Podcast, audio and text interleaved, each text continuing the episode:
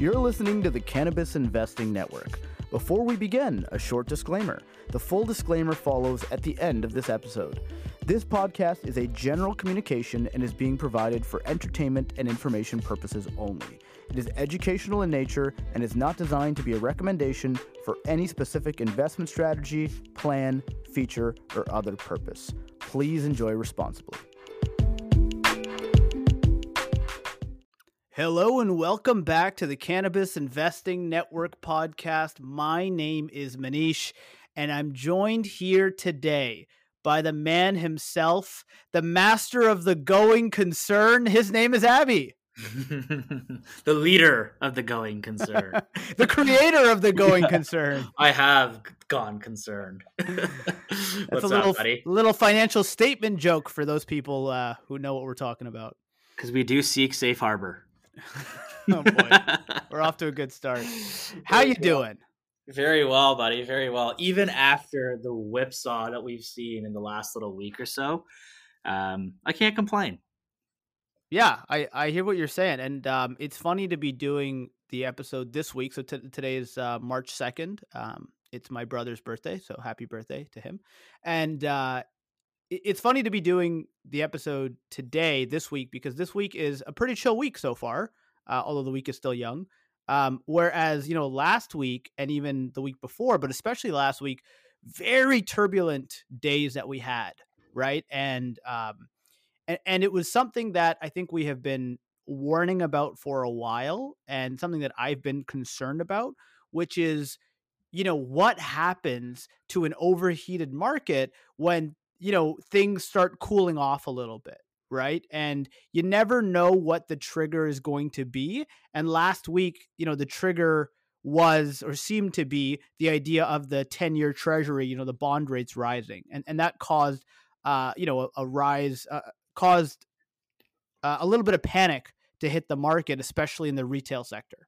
Yeah. And I do want to note that, you know, the rates rising or the 10 years rising was on the backdrop of improving economic fundamentals, right? Right. So that's something that a lot of people don't understand because we, you and I, we did an episode, the difference between the economy versus the stock market. And this is a great example. The economy is starting to improve. Mm-hmm. Texas just announced that they're going to open up. Biden came mm-hmm. out and said that by May, excuse me, vaccines are going to be every American is going to be vaccinated that wants mm-hmm. to be. Mm-hmm. Um, those are all things that point to improving economic fundamentals, mm-hmm. and um, the markets are pulling back because of it right? Yeah, so that's a what, good what a, idea. Sorry, what a you know what a, what a great point you just made there. Like the ten year Treasury, right? Which is is uh, we'll get into this a little bit later, but uh, the ten year Treasury. Typically, what how we think about it is when things look bad, when it looks like things are going to be soft, the Treasury goes down right so the the price of these treasuries goes up the the yield goes down so you know for a while it's been only like half a percent or something like that uh, you know, it's kind of crept upwards, um, and and now it's it's gone above one percent. Um, and like you said, it's it's it is because people now the end of COVID is in sight, right? We have we have the, these vaccines out way faster than I thought, honestly. Um, you know, the the production is ramping up, the distribution is going really well in the U.S., and then once the U.S. is done, they're going to give all these vaccines to other countries. You know, people in Canada are freaking out a little bit. But, you know, like I tell everybody here, like, guys, the next 30 days, 60, 90 days could be a little bumpy, but the next mm-hmm. six months are going to be great. Like, you know, if you look forward six months, you know, we're, we're good. You know, the US is vaccinating, you know, 50 million people a month. That's the whole country of Canada, right? So, the, the point you're making is a great one that the bond rate going up is caused by uh, positivity and optimism with regards to the economy reopening, which looks very, very realistic and is going to be happening this year. Um, and somehow stocks go down, right? So it's it's kind of a funny dynamic where you go, oh my god, the economy is reopening faster than we thought. Life is going to get back to normal. Things are going to be good. I better sell off these stocks. and so here, if I could provide a little bit of color of why that, or my thoughts of why that happens. So you've got the 10 year going up, right? Which mm-hmm. means yields are rising, which means mm-hmm. that the Fed funds are eventually going to rise. And that's a case for rising interest rates because the economy is doing better. They don't yep. need to print as much stimulus. These are all good things. Mm-hmm. Well, now you ask yourself, why is the stock market going down? Well, what the 10 year treasury is, it's, it's debt, it's bond yields. And so as, as the cost of borrowing increases, corporate profits start to go down and earnings in result will start will start to diminish, right? As the cost of borrowing for most of these for larger companies start going up, earnings start decreasing. Because earnings start decreasing, the prices have to re like to sorry readjust, to, uh, yeah, readjust, sure. right? Yeah, I, let me so sorry. Let, let, me just cut in because like you know I, I, work in the commercial real estate business. We are highly highly sensitive to interest rates. Okay, so let me. I hear what you're saying, Abby, and, and that is definitely a part of it. Let me let me put it to you a little bit differently. Um, the interest rates in the investment world are like gravity okay especially when you work in really boring asset classes like you know commercial debt or like you know uh, commercial real estate and essentially it goes like this if the risk-free rate the 10-year government rate is 1% then everything that acts as like your base and everything is just based on a spread above that so if the risk-free rate is 1% then a mortgage might be 3% because it's 200 bips 200 basis points over the 1%. And then mm-hmm. you might buy property at 100 to 200 basis points above that. So the yield right. on the property is 4 to 5%. These are all just theoretical numbers. So the minute you go from a risk-free rate of 1% to 2%, then everything has to adjust accordingly. Right? Then everything else gets blown out. And right. if you if you know how, you know, yields work, if you're buying a property at a 5% yield and then it gets repriced to a 6% yield, you just lost 20% of your value. Yes, and that's a very important point to note because because right now what the real number is for the 10 years 1.5, let's say it's like 1.47 or something. So let's just say 1.5 for the sake of argument, and they're thinking it's going to go up to 2%. People are like, "Well, 2% isn't a lot of money." It's like, "Well, the difference between 1.5 and 2% is 25% increase." Th- yeah, th- a third. Yeah, a third. Yeah. Yeah. Because 50 is bits it, on on 1.5%. Oh, I guess yeah, yeah. For, yeah, yeah. You're, you're thinking the other yeah. way around. Yeah, yeah, yeah. I, got you. Yeah. But but your point is well taken, right? But the the so if you think about it from that perspective, what people said is okay, interest rates are going up. They're not going to stay at zero forever. Therefore, the the yields or the the price earning multiple that we put on these, you know, tech stocks and all that kind of stuff, those are getting readjusted as well, right? Those it's not reasonable now to pay a 50 or 60 times earning multiple which if you think about it like yields, like if you if you inverse it, because I'm a real estate guy, I think about it in terms of percent yield. A 50 PE is a two percent yield, right? So that might look okay when when 10 year rates are under 1%, but when they're 2%, that doesn't really make sense. However, I will say like in real estate, it doesn't really work like that. Like, oh, the rate went up 1%, everything else goes up 1% because if it's going up 1% because the economy is improving, then your underlying income, which is the rents, should also improve, right? Mm-hmm. So mm-hmm. so it mm-hmm. doesn't always work that way. But all of this is this is all the theory behind what happened last week. The reality of what happens last week is, you know, like we've seen a lot of times, it's not fundamentals that rule this market in the short term. It's technicals. And when the bonds get readjusted, that means money flows into bonds and out of equities. And it also just freaks people out. And once people get freaked out and the charts change, things get, you know, uh, I would say scary if if you're sitting in our chair. But when I talk to my friends who are, you know, managing many more zeros than we are, they're like, this isn't that scary. This is the market, you know, a little bit of froth coming off of the market. That's actually funny that you say that because when I talk to my friends who also manage a little bit more zeros than you and I have, mm-hmm. they're saying the exact opposite. I'm not saying mm-hmm. they're going all into cash, but they're saying um, they're rotating their portfolio to be more defensive mm-hmm, than mm-hmm. let's say cyclical for the large cap guys. For the small cap guys, when I talk to them, uh, a lot of them are actually taking profits, mm-hmm, and they're mm-hmm. like every time a stock goes up by like ten cents or whatever, I'll start trimming, which is not something that they were doing before. Interesting. That that is interesting. So, but look, l- let's get to the meat of this episode, right? And uh, all of this is just a setup, and and it's nice to have a little update on what we're seeing. But this goes to something we were talking about, have been talking about for a while, which is the market. You know, I, this is like almost like my tagline now. Like people are taking too much risk. I've been saying that again and again and again, and they've been kind of just jumping into things, you know, blindly because when a market's going up, that is a fun game to play. But what do we do when we have to face loss, right? So, you know, this week things have stabilized seemingly, although who knows what's next. But um, you know, when you're in the middle of that, you know, dip, when you when the S and P blows out two and a half percent in one day, right? That is really scary because you don't know what's going to happen next, and you're like, is this the end of the pain or is this the start of the pain, right? Mm-hmm. So that's where it gets really scary, and for a lot of people, so first of all, almost everybody, you know, listening and and in part of the cannabis space, we are retail investors and we are very much prone to doing things emotionally. A lot of us are quite young, so we lack a lot of experience. And if you started investing any time before 20, 2009, you've never really experienced a serious downturn. So you haven't had to experience this really scary sense of loss, except for maybe in March of 2020 which then had the fastest recovery we've ever seen in human history.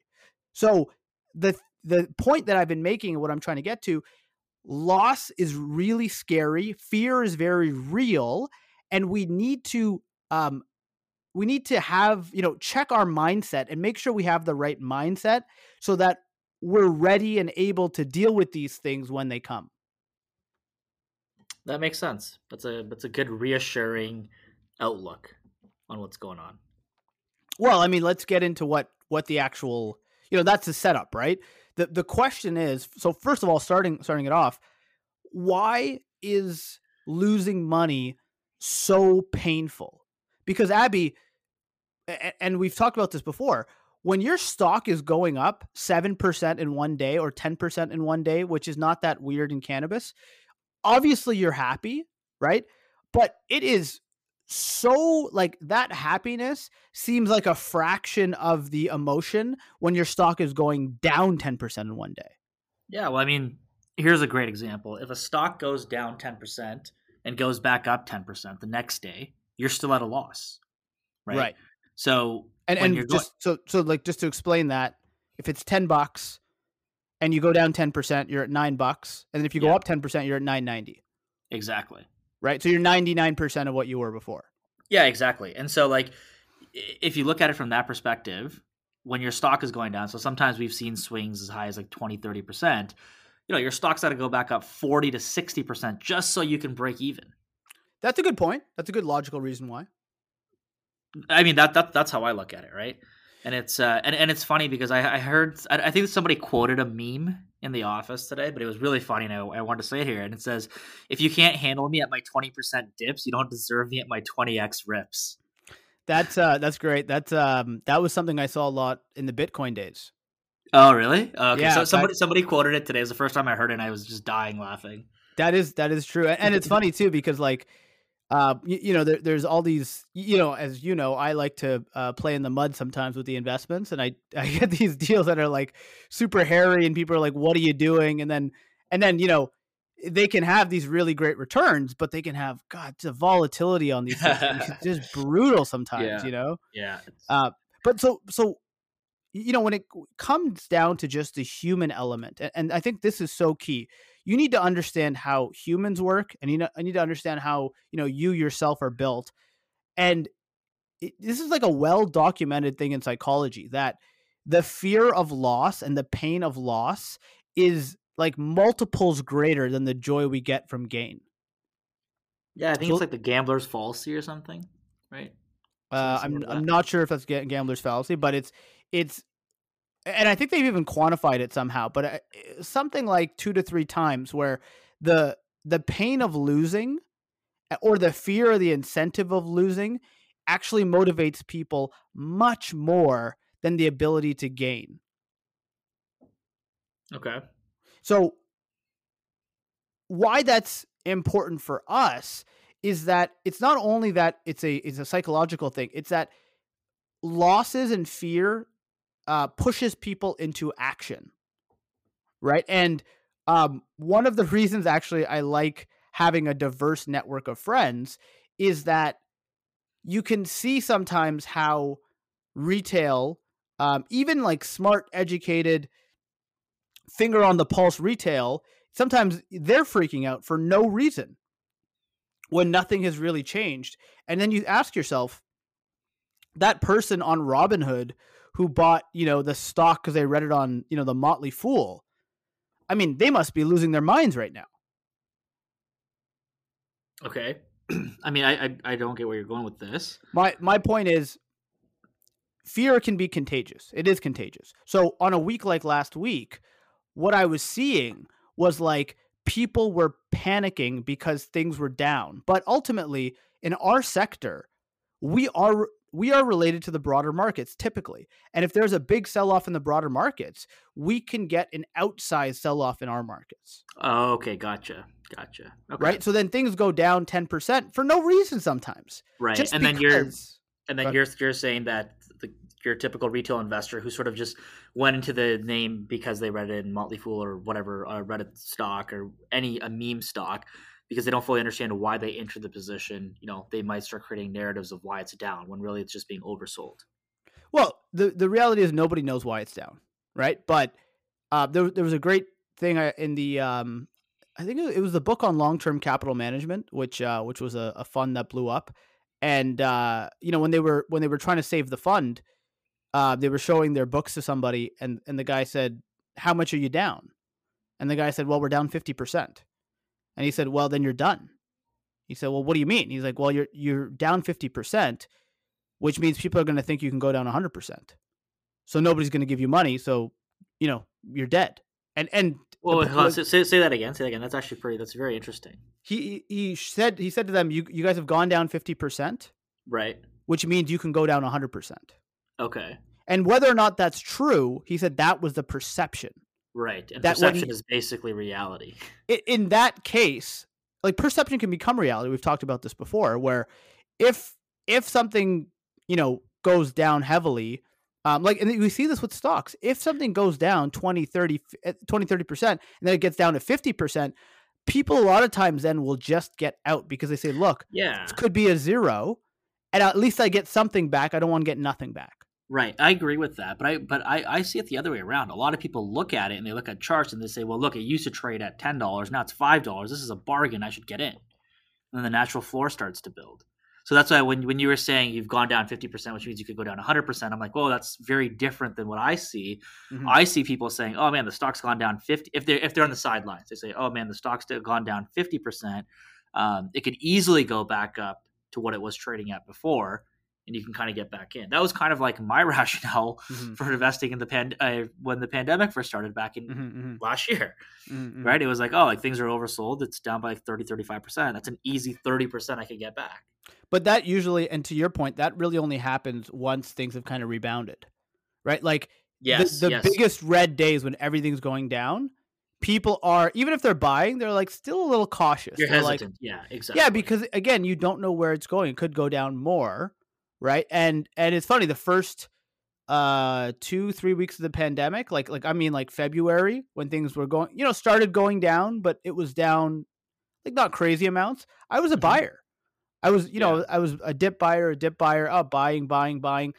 And then after you know two three weeks of just getting crushed like you buy something and you're down another 30% already and you're just like oh man like i must be missing something here right? Yeah. So so logically i hear you abby and people will say, man, I can't wait for the next dip and then I'll be buying. But in the moment when it's actually happening and the, the sky seems like it's falling, it's very hard to actually pull the trigger on that. Yeah, that's true. It is, and, I, and I'm and I'm laughing because like I've been on both sides of the coin, and you just uh, it's like PTSD all over again. Abby's having a flashback. So, yeah. but but you know, this goes back, Abby, to something we talked about, I think, on our first episode ever, where you you know we talked about the fact that if you want to be successful in investing, a lot of it has to do with mindset, and a lot of it has to do with just making good decisions. And one of the secrets to making good decisions is to build a system which allows you to make good decisions.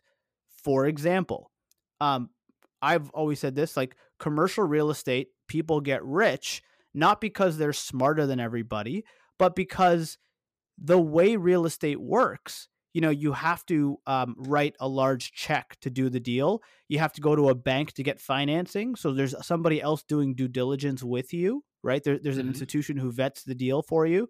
Um, and you think a lot. You go visit the property 10 times. You have maybe 30 or 60 days for due diligence. You have a lot of time to sit and really think about making this purchase right? You're not it's not just something you can click a button and buy. And then after you've done the deal, the transactional costs are so high that even when, you know, COVID hit, I bet you there's a lot of property owners who would have just sold their property if they could push a button. But because of the natural friction, they didn't do that. And now, right, they're probably quite happy, right? So the system, intentionally or not, helps people make better decisions because there's less you know there's less heat there's less less uh, pressure on them to do something quickly and we need to you need to kind of look internally and ask yourself how do i set myself up for success? How do i not only mindset but how do i set up a portfolio and set up a trading strategy or investment strategy that is going to maximize my chance of success and not cause me to do something stupid when mm-hmm. emotions are running high?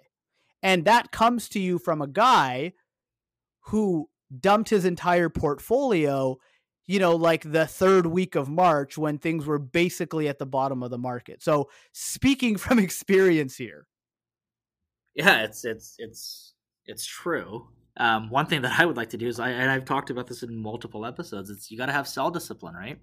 Mm-hmm. Um, it's easy to say, but it's hard to do in practice. It's nearly impossible.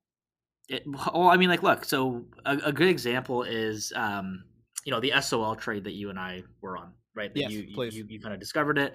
Um, we both we looked at it. We really liked it. We believe in the company, which we still do. Mm-hmm. Um, it was basically event driven on the fact that when Verano goes public, this company will get a re-rating uh, and be worth X multiples more and I was like, okay, this is great. And I, we, you know, we started seeing the Twitters blow up. We started seeing a whole bunch the Twitters. of the Twitter, yeah, the Twitter, the Twitter spheres, yeah. And then we made the Google, and uh, it uh, sound like my parents right now. Yeah, my no. dad on the podcast right now. yeah, yeah, yeah, yeah. So like, yeah, like so. Once once we searched, once we researched into it, like, hey, this is a great trade. And so what I did was I knew that Verano was going public. Um, that the like last week and I put a stop loss in at I think I, it was like around six bucks. I think is when is when my stop loss was put in, and all of a sudden the stock sold off and the stop mm-hmm. loss got triggered, and I was like, oh crap! Like why, why did I put the stop loss so high? This thing's gonna be worth way more. It's just being oversold. So I bought back in. I bought back in at five five fifty. I think I can't even remember. I bought back in uh, at a lower uh, at a lower uh, uh, price than I sold at. And then it popped. And then again, I also put another stop loss and I put it back in at five bucks and it went back up and I didn't sell and then it went back down past five dollars again and it sort of crystallized my losses and I said, okay, listen, I'm gonna wait till all the hype and everything that's going on in the stock comes out, right? Mm-hmm, mm-hmm. And I always say to myself, so, so some of my friends were saying, uh, well, why would you do this? Like, it doesn't make any sense. And I say, like, listen, like, I I sell I sell stock. I'm not I'm not afraid to admit that. Um, I buy stock as well, and the biggest There you have it, guys. There you have it. Abby is a buyer and a seller of stock. Yeah, exactly, exactly. Unlike breaking news, more at six. Yeah, exactly. I buy high and sell low. You know, it's, a, it's a very different strategy. But no, I don't mind paying like a 15% insurance premium, as I say. Like, I know right. I'm never going to catch the bottom. I right. know that. Right. I don't try to catch the bottom. I don't mind if it starts rallying and I like my cost base is a little bit higher. I'm perfectly com- comfortable with that. And as as you were talking earlier about the psyche of like loss is so much more painful than gain, I think I've just lost so much that I'm like, you know what? I'm going to prevent as much of it as I possibly can. Well, look, look, you're making some great points here. You're going to go into the next kind of parts that we're, we're going to talk about here, which is for for me, my mentality and how I think about things is it's important to understand what I'm investing in uh, and why I'm investing in it, right? So, um, and, and, you know, SOL is a funny one, right? It, it's one that I almost uh, regret, you know, mentioning on the podcast, but I I did it, you know, I mentioned it way back in like October, November, whatever it was. Oh, sorry, it might have been December actually, uh, and then we mentioned it again, and, and it was funny because if you go back to the last episode where I mentioned it, it was right before Verano came out, and I was like, oh boy, this is like the the disconnect was so significant. I was like, oh my god, we're going to see just this huge rally, um, and yet the day Verano came out, it it rallied almost exactly like we thought, but SOL just sat there and in fact went down. And we just said, oh, I guess it's a sell the news event. Who knows what's going on?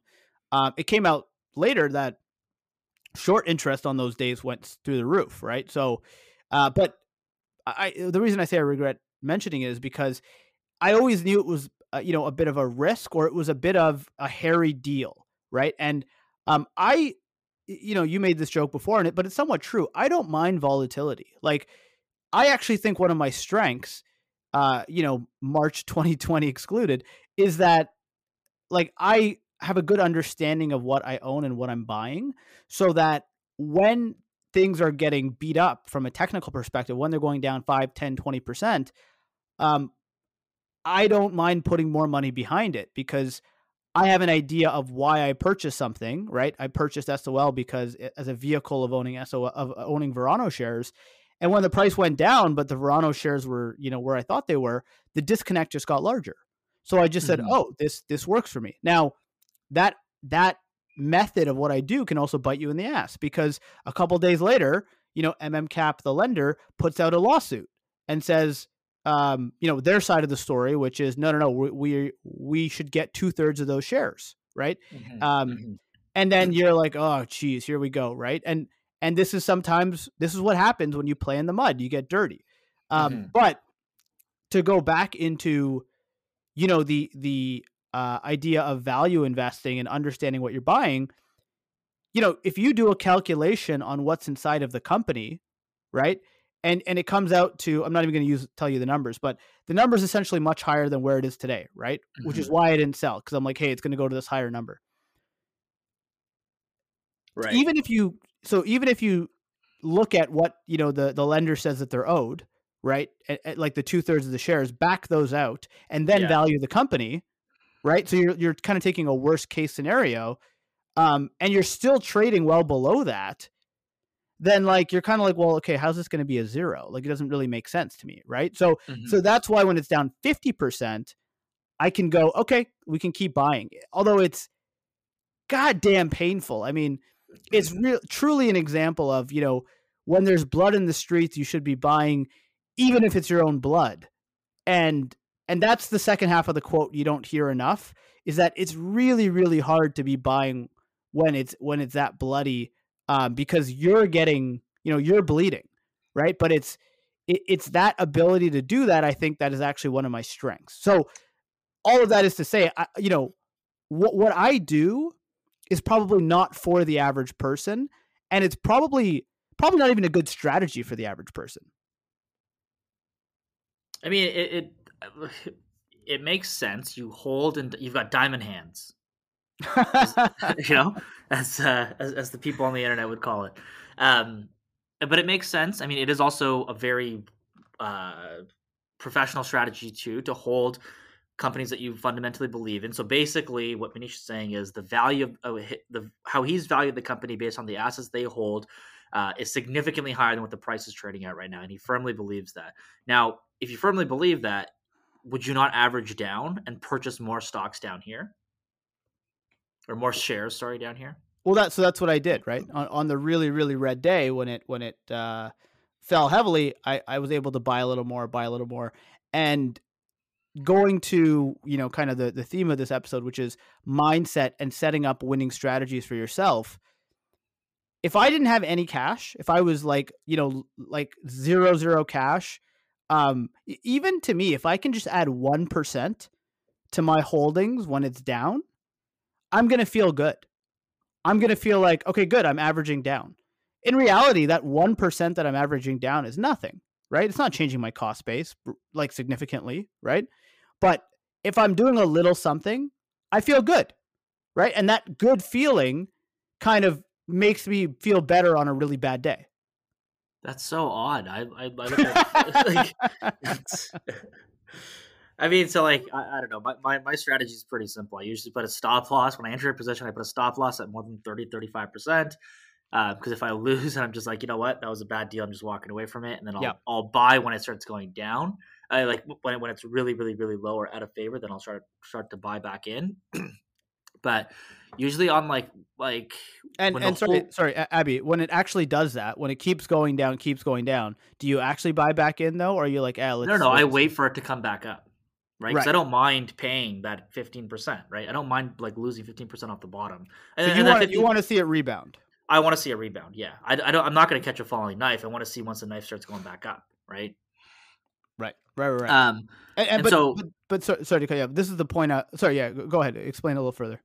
Well, no, no, no. So I mean, so that that was kind of it. And so what I wanted to say um, was that averaging down, it's it's a great strategy um, but you know, you've got to have a lot of conviction behind a name before you can actually do that. And I feel like a lot of people, especially early cannabis investors and spec investors, you know, you're buying tickers, you're buying you're buying stocks, you're not buying companies, right? Mm-hmm. mm-hmm. Um, and so we're at a point now where these these these stocks are actually real companies. They're they're like this wave of cannabis IPOs that you and I are both seeing are legitimate companies that have cash flow, that have solid business plan models. They're not.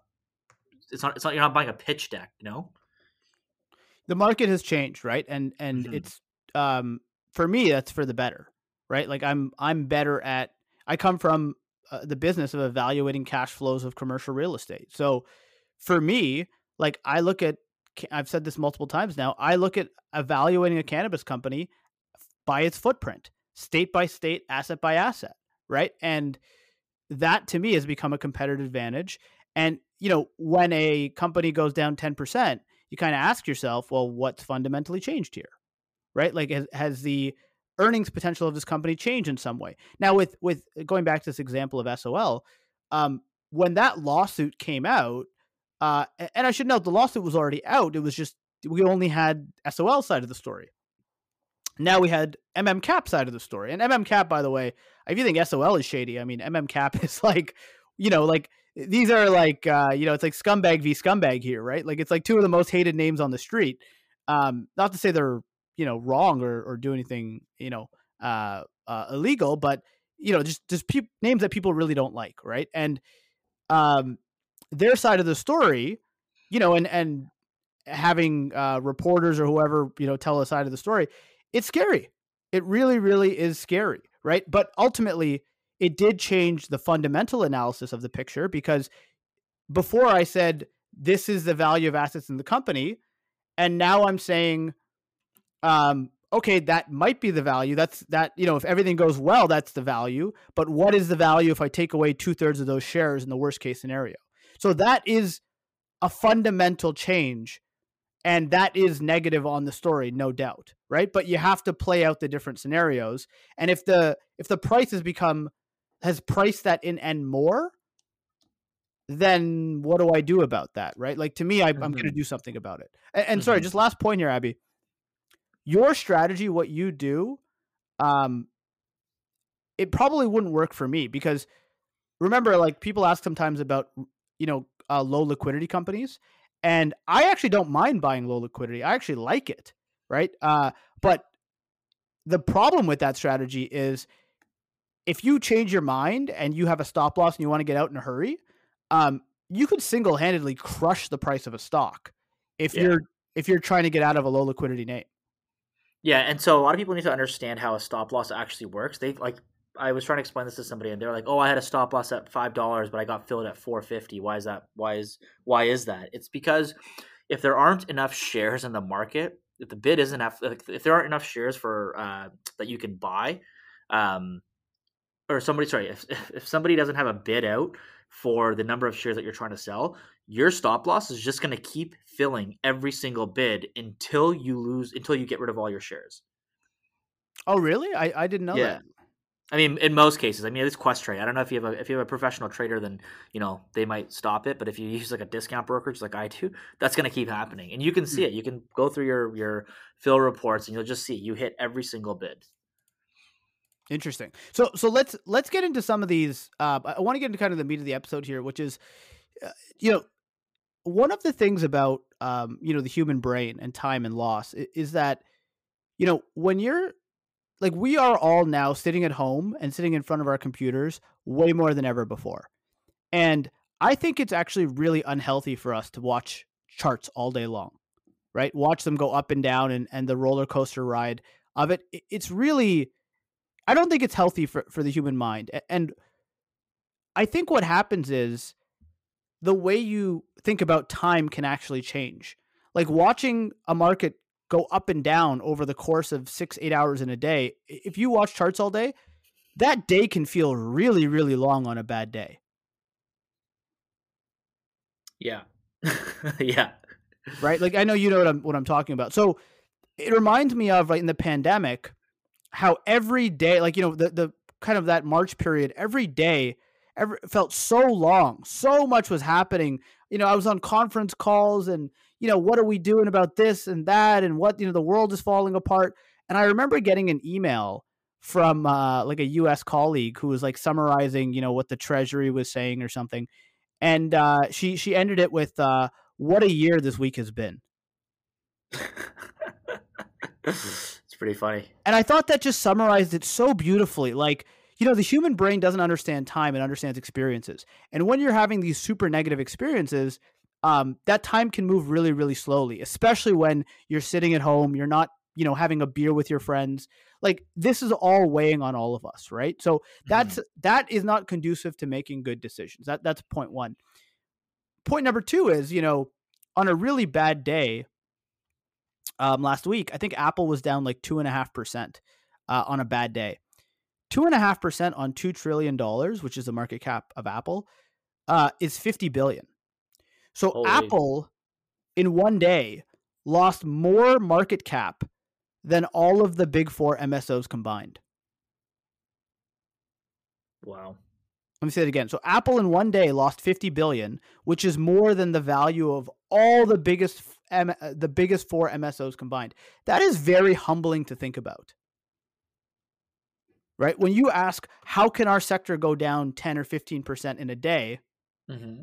which it has before and it probably will again, it's not that hard to to imagine when Apple can go down, you know, that like all like let's say all of the some of the biggest companies together maybe 50 billion it goes down 10% that's 5 billion you know and it's trading on you know crappy CSE and OTC exchanges that's not that crazy to think about right especially when you're retail dominated right if if Apple can go down 50 billion in a day you know GTI can go down 500 million in a day that's not that nuts I don't know. I mean, I'd have to disagree. I, th- I think Apple is it's it's it's a different it's a completely different beast, right? It's um like like a two trillion dollar company has such a larger impact than um, a company like Trulieve or GTI or, or any of the any of the big four MSOs right now. Uh, it's I, I I'd be pretty confident to say that Apple's going to be here in the next five years. Okay. Um, yeah, I, I don't know. if, if Apple's not here, we probably don't have a country. Well, no, I mean you never know, right? With tech, with like like Kodak, you know, this Kodak was one of the largest companies, and all of a sudden their technology was yeah, outdated. Uh, so it's not, it's not outrageous. So I would say with with, with a high degree of confidence, I can th- I think that Apple's going to be here in five years. Um, I can't say that about Trulieve, Cresco, GTI, or any of the any of these large US MSOs. I think that they can. I, I think that some of them will be here, but I can't I can't say it with the same degree of confidence that I can say with Apple.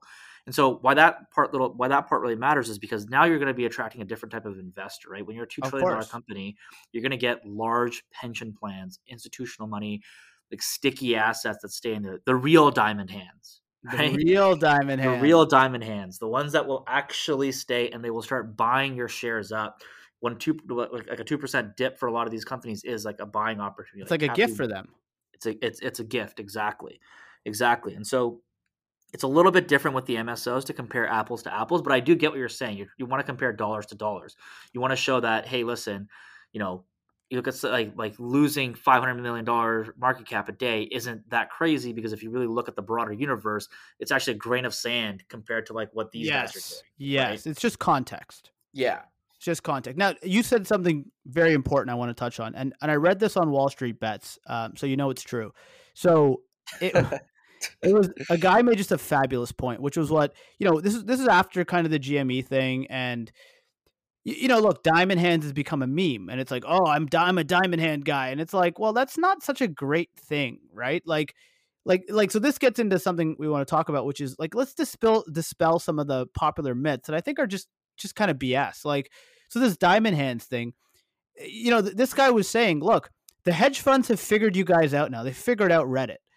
You know you guys all all say these great diamond hand memes but then at the first sign of trouble you diamond handers have sold your stock before the boomers even know how to check their prices and the, the point this guy was making, I thought was was really, really good, is that, you know, with Robinhood and the gamification, we've all become so good at just click, click, click. You know, my dad, on the other hand, like he hates the stock market. Uh, I think in 2011, he he asked for my help because he wanted to buy some bank stocks, um, and he he bought some bank stocks. He didn't look at the statement for like another eight years. You know what I mean? And, and like he has accumulated so much. What, did, did he just like look out his window and was like, "Oh, TD Bank is still here. This is good." Honestly, he probably forgot he had the the account even open. Yeah. And yeah, when I looked funny. at it, he had accumulated so much in dividends that was just sitting there. And he's like, "Why is there all this cash in the account?" And I'm like, "Dad, that's the dividends from the bank stocks." And he's like, "Oh, that's good then." you know, and it's hilarious, but it's like that strategy worked really well for him right? Mm-hmm. So this whole diamond hands thing, um, you, you, know, I have a friend who said it really well, and, and he said, "Look, I, I, I think I'm doing this investing thing wrong." Um, and I said, "Well, well, what do you mean?" And he said, "Well, I'm buying things that I don't really understand why I'm buying them. You know, they're kind of like a hot tip or whatever. And then when something goes wrong and it goes down 20 or 30 percent." I get shaken out because I get scared. I don't know what I'm holding. I don't know what's wrong. So I just dump it. So I don't have mm-hmm. the conviction in what I'm buying. Mm-hmm. And I thought that was really, really self aware of him to be like, analyze what I'm doing. Hey, I keep losing 20 or 30%. But then sometimes that stock will rally again, right? It, it's not like that stock is worthless. It's just that he got shaken out of it. And I think that's a really important lesson that he's learning and that other people can learn as well. And another thing you got to remember about a lot of these uh, internet meme stocks, and you know, Reddit is actually pretty good at this, but like the other ones that you see on Twitter and everything else, they don't tell you when they sell. Nobody tells you when they're selling. Yes. And that's why even when I was like saying today, like like I saw stock, like I felt I felt bad. I was like, oh man, like, you know, like I'm admitting I saw stock. It's like there's nothing wrong with it. You should be selling stock. It's perfectly fine. But nobody tells you when they sell stock. Everybody tells you when they're buying. Mm-hmm. And if you follow any of these influencers on Twitter, they're like, well, I'm buying this today. I'm buying this today. And it's like, well, where are you getting all this money from? They're selling some of their other positions. That's what's going on. That's a great point. And and like people like if you say I like XYZ and you're buying it, people like agree with you, disagree with you, whatever, but nobody really comes after you. Yeah. But the minute you're like, yeah, I sold Trulieve, like I did, and I said, well, here's why I haven't re-entered it. My goodness, the hate you get. It's like you, it's like you, you know, uh, personally insulted somebody's family.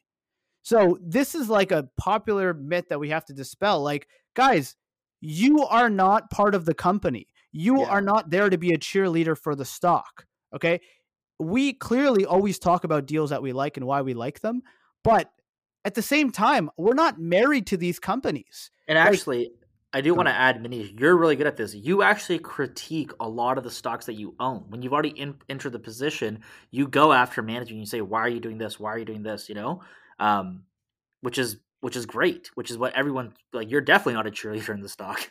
Yeah, you're a heckler. I was gonna say, if, if anything, it sounds like I'm the guy you never want. yeah, you're, you're the heckler in the crowd. no, the, but the, your point is is well taken. That like when I buy something, even if I really really like it, I always have in the back of my mind or even written down what I think could go wrong, what I think the mm-hmm. risks are. Right. So just because people look at the chart and that to them tells them if they're right or wrong. I bought, oh, this stock went up 20%, must be good. This stock's down 20%. Ooh, what's wrong with it? Right. And I'm not saying like, look, when I say people, I mean me and you. Like this is everybody, guys. This is human emotion. But we need to learn to think past this to make good decisions. So, mm-hmm. um, dispelling popular myths. What I've talked about this before. When I got into investing, everyone talks about Warren Buffett, you know, and the and the buy and hold and the you know value investing.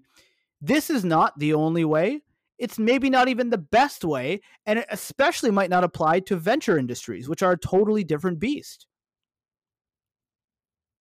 Yeah, it it, it definitely doesn't. I mean, The buy and hold strategy, I don't think works for the venture industry, and the venture industry really knows that it doesn't. And so, what they do to entice people to hold or entice people to participate in private placements is they give you a warrant, right? And basically, what a warrant is, it allows you to rebuy that, that the, the common share at a predetermined price. So, I'm going to make up a financing for X Y Z company. Let's say the financing is at 50 cents. There's probably a warrant done at 75 cents. So, you buy this stock. Let's say you know it goes public in three months. This trading about 40, 45 cents. It dips a little bit. It goes back up to 50 cents. You can sell at 50 cents. And let's just say people are like, well, what if this thing goes up to like two, three dollars? Well, you've got a warrant there that allows you to buy that stock at 65 cents. So as soon as it goes past that 65 cent mark, you know, you're you're in the money. You're you're you're making money. So that's sort of a better way to invest in venture than mm the buy and hold because a lot of the buy and hold uh, names are the names like like like your dad, for example. He bought Canadian banks. I'm assuming they're Canadian banks, but he bought the yep. banks. Mm-hmm. And they had a yield, which means he was getting paid to wait. Yep. A lot of these venture companies can't pay you to wait because they need that cash to invest in the business. Yeah, and it's almost the opposite where they'll have to raise again. So right. so if you stick around too long and they have to keep diluting you and the market softens, mm-hmm. you could mm-hmm. really end up on the wrong side of the thing. Right, exactly. Exactly. And that's the other thing. Mm-hmm. Actually, that's the other thing is that the warrant, the warrant financing that you have is actually dilutive. Yeah, sure. And the other thing too is, you know, some guys like the hedge funds will actually short the stock with the warrant. So they'll keep the warrant, they'll short the stock, and then if it ever rips, like it ever they have to ever have to cover, guess what? They've got the warrant. Exactly. And like honestly, a lot of these hedge funds have their finger on the sell button before the deal even closes. Absolutely, absolutely, and and even like you and I were discussing this strategy earlier. Like I'm like, yeah, that doesn't like I don't short anything, but if I was to buy a bought deal with a warrant, maybe you do sell the common and just keep the warrant. Like it's a mm-hmm. it's a mm-hmm. legitimate strategy, right? So the point being though, and and Abby, like you know, one thing people might not understand is that you know you like I'm very focused. I do real estate and then and I do cannabis, but you have a really broad palette and you're able to touch a lot of different industries, right? Um, and so you have a different approach because like you're if you're in a certain industry and you make a certain profit you're like hey it's time to clip profits or time to leave entirely right mm-hmm. because there's you see a wide variety of deals right whereas for me i know everything or a lot of what's going on in cannabis but within that there's only really one or two or three deals at any time that i'm really really excited about so if it right. goes down i'm going to keep putting money behind it till it goes to where i think it's going to go right? right but for you, you might say, well, forget this deal. There's another one in some other industry I can jump into.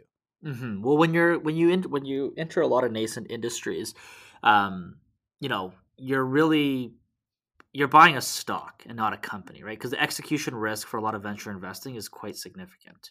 And that, uh, sorry, what you just said, that's something people never talk about. People will always say, buy this company today. It could be the next Amazon right? People, yeah. people don't say it could be like the 99.9% of companies that never get close to being what Amazon is. Right, exactly. Exactly. And and that's something that you have to to sort of be cognizant about when you're investing in venture. And so a lot of people ask, like, how do you mitigate that risk? And and and I keep going back to sell discipline. Like, look, I, I say this on here all the time: up double, sell half. I actually do that. It's it's difficult. Mm-hmm. I don't always do that, mm-hmm. but I do do it. I'd say eighty, like maybe not eighty percent of the time, but like sixty-five to seventy percent of the time, I do do it. And then the question is, well, what about the thirty percent that you don't do it on? Well, the thirty percent that I don't do it on is because the company has fundamentals that sort of justify the where the price is right?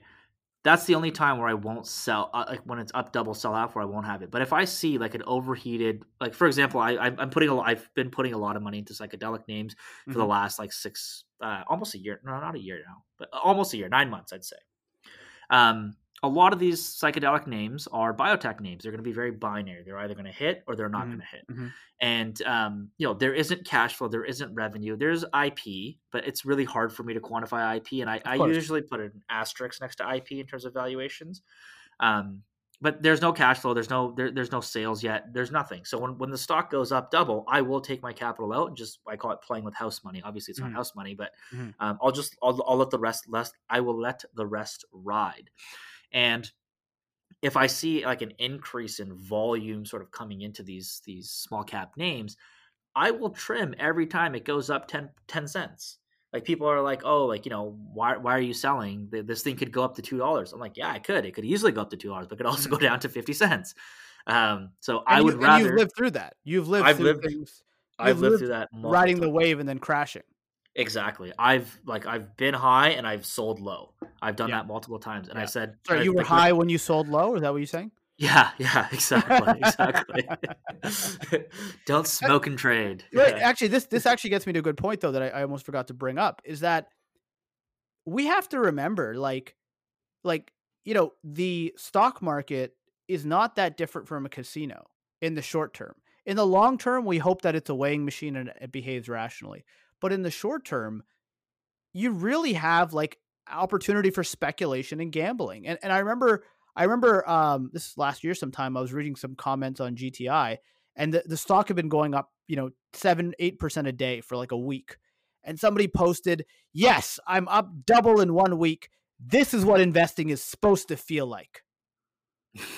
I was like, this is what blackjack is supposed to feel like. like, like so it's really interesting to see, you know, when when there's a up market and retail's getting really involved and speculative names are taking off, it is a very you know people say speculative market. It's a gambling market, and gambling is fun, and there's nothing wrong with it. Like that's the other mm-hmm. myth that you have to be a Warren Buffett buy and hold value guy. Like no, you don't. It's your money. You can do what you want with it. But what I'm aware of is that gambling is fun. I like it. You know, I certainly enjoy it, but I like playing poker over playing blackjack not that poker's more fun necessarily, but to me, it's more of a skillful game and I can control it more. And it's certainly better for my wallet than playing blackjack. So getting to the the you know kind of end of this episode and how you actually mitigate this stuff, how you set, come up with your strategy. For me, it's portfolio allocation. A certain part of my portfolio now are names like a Columbia Care, AYR, GTI, uh, Cresco that are these are long term holds. I don't want to be touching these and trimming these names. I want to be buying these names when I when I really I have the chance of where I see value, right? Then I've got a, a certain part of my portfolio that's more about trying to get the quick wins or trying to hit the long ball. And maybe I'm buying warrants in those names. You know, I'm buying SOL with that that kind of money. And I don't have hard and fast rules over percentages or anything, but you know, part of the reason I was able to stomach the volatility on SOL, even though it's a pretty big position for me, is that as a percentage, it's not that big for me. Mm-hmm. Right. So if if SOL was half my portfolio, yeah, I'd probably be really sweating when, you know, it goes down 20% in the middle of the day. Right. Um, but it's not. Right. So that's what gives me the ability to have a little bit more of a stronger stomach and even be able to put, you know, a little bit more money behind it on the dips. And you know what? One thing I love what you just said right there is you use the word portfolio. And a lot of people forget that it's a portfolio you're managing. And when a stock does go down 20% or whatever in a day, look at your entire portfolio value. Like don't just look at that one stock value. Is the rest of this is, is your portfolio down 20%? It's, you know, more often than not, it won't be.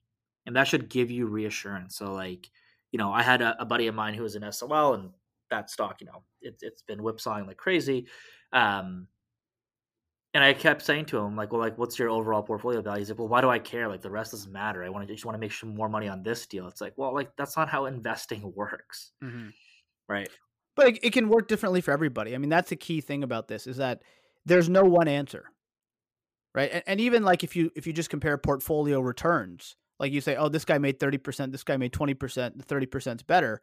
Well, not really because you don't know how he got to that 30%, right? If, if that person took a lot more risk and bought a triple lever ETF and just happened to hit, you know, the one thing, you know, that's why investment managers really get judged year over year. And it's very, very difficult to outperform over 20 years. Mm-hmm. Right. Mm-hmm. So, so that's an interesting thing to think about. Uh, just speeding through some of the things we didn't really, you know, discuss. Strategy wise, you kind of have to figure out what works for you and what doesn't work for you. What's your advantage? How can you um what's your competitive advantage, right? So and and that changes over time, especially if you're new to the market. Like for me, I started out coming into cannabis and being like, "Oh, I'm a long-term holder, I'm a value guy, I'm a commercial real estate guy, I'm a Warren Buffett type, you know, investor." And nothing could be further from the truth. In fact, I was I was basically being like a flipper. I bought Canopy and Aphria really cheap. They went up five, six X, and I sold most of them. I bought MediPharm Labs as a private placement. It went up really well. I started selling, you know, and then I held and da da da. But, um, you, you know, in hindsight, that was a good time and a good place to be more of a flipper, to be more mm-hmm. of moving into a name, riding a wave, getting out. Now I feel, and after after living through the pain of watching your good names get away from you because they get too high, now I feel it's way better to be an investor. It's better to accumulate into uplisting, but acknowledging like, hey, I still do like this game of find the next thing, find the underperformer, and invest in it. So I've dedicated a portion of my portfolio to that, right? Mm-hmm. And then two of my uh, uh, my biggest private investments are PharmaCann and Ascend. Great MSOs. I think they'll do really well over time. Completely private deals. I can't even sell those if I want to, right? Mm-hmm. They're they're just sitting there stuck, and that actually works really well for me too because I can't panic sell those. So if you look at the portfolio overall now, you've got private deals can't touch them. And I have a, I have a bunch of private deals. Most of them I don't talk about, but bunch of private deals. Then I've got some core positions that really you don't want to sell.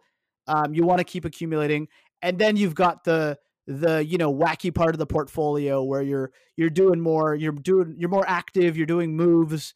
Um, you're taking maybe theoretically more risk and riding more volatility.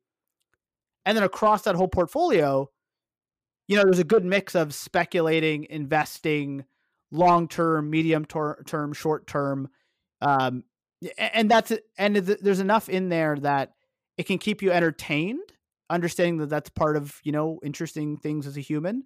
Um, but there's also good enough meat and potatoes there that over three to five years, uh, hopefully you're getting some good results. For sure, for sure, and and and, that makes sense. I mean, I, I, I think we're how, coming to an Sorry, go ahead. Yeah, I'm just saying that's how I do. But you're right. We're coming to the end here. So, eh, in the last couple minutes, what I'd like to talk about, Abby, um, is just a couple of ideas and strategies. Right. So, um, one quote I heard from uh, Chamath, which, which I thought was really good, was, you know, he said value investing is not just about you know cigar butts and and you know buying, um, you know, crappy companies at really cheap prices. He said value investing can be about buying something valuable right? And what a lot of people are doing right now is they're buying kind of top tier MSOs, uh, just accumulating and dollar, dollar cost averaging them, right? And the beauty of that strategy, I'll say, is that if you have a lot of confidence in the company, then you're unlikely to do something stupid, even if it's down 50%. Yeah, that, that does make sense. And you know what? Cannabis is now finally at a point where uh, we can do that that's a good point, right? The capital structure has improved. Now, I, I think still, I think you should be learning how to read financials because you're going to get left behind. Um, and ultimately, the people who invest millions and tens of millions and hundreds of millions and eventually billions, they know how to read financials, right? They look at revenue and margins and EBITDA and cash flow. So, up to you, but I would invest, you know, in, in yourself. Um, but a core idea from this episode a simpler strategy can be better than a complicated one because you can actually follow it. So this is not a competition about who can get the highest ROI. You need to make a strategy that suits you and helps you make good decisions. That is the key. And Abby, I'll, I'll give you an example of something I heard from somebody, which I, I think you'll probably like.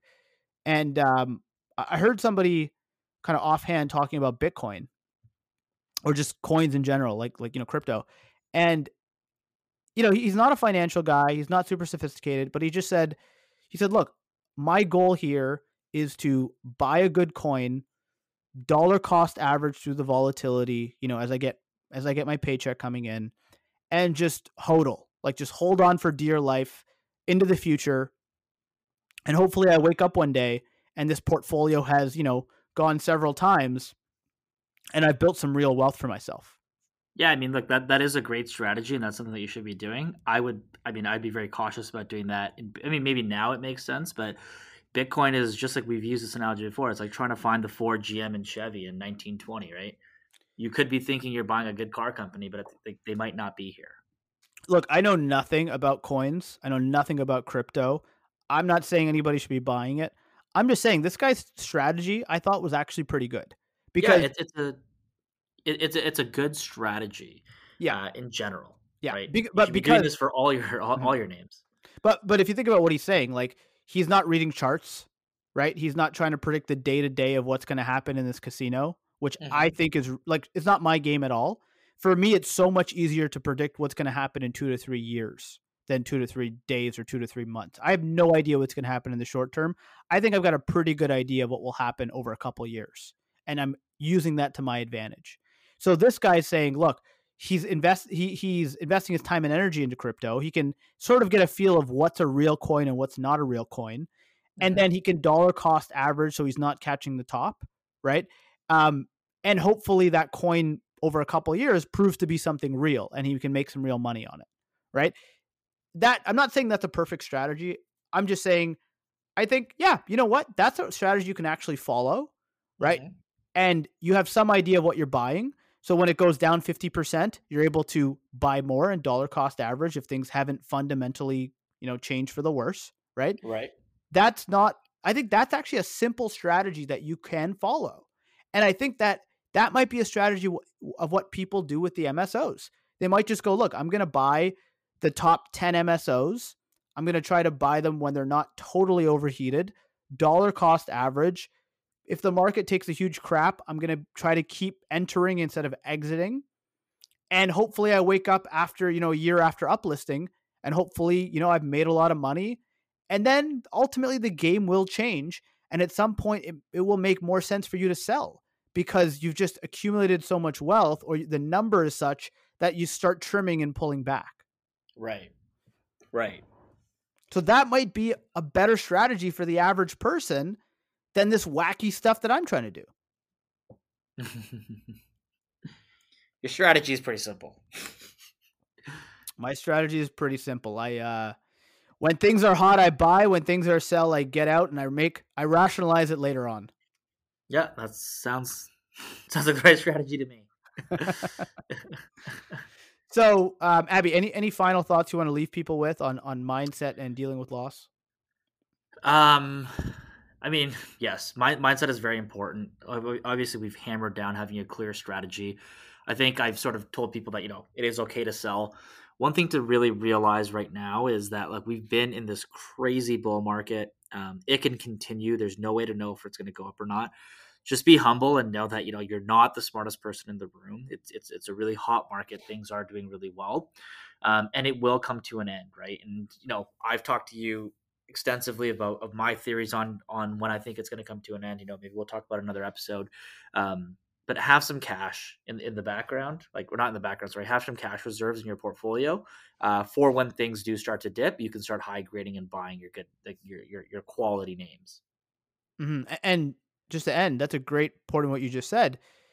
Like just having some cash. I don't have a lot of cash left now because I keep entering, entering, entering. But just having some cash allowing myself to make some moves last week when things were really um, beat up. Uh, God, it feels so much better to be able to do something than sit and do nothing. Yeah, you got it. Right. So that really worked for me. So, guys, there you go. The importance of mindset, dealing with loss, having a strategy, you know, figuring out what works for you. CIN podcast at gmail.com. Until next time.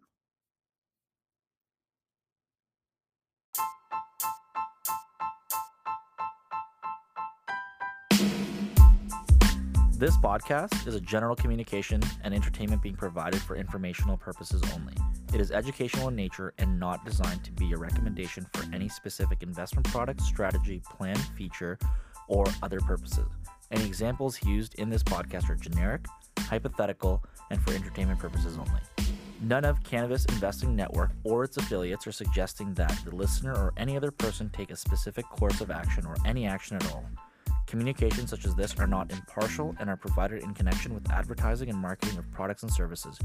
Prior to making any investment or financial decision, an investor should seek individualized advice from, from a personal financial, legal, tax, and other professional advisor that take into account all of the particular facts and circumstances for an investor's own situation.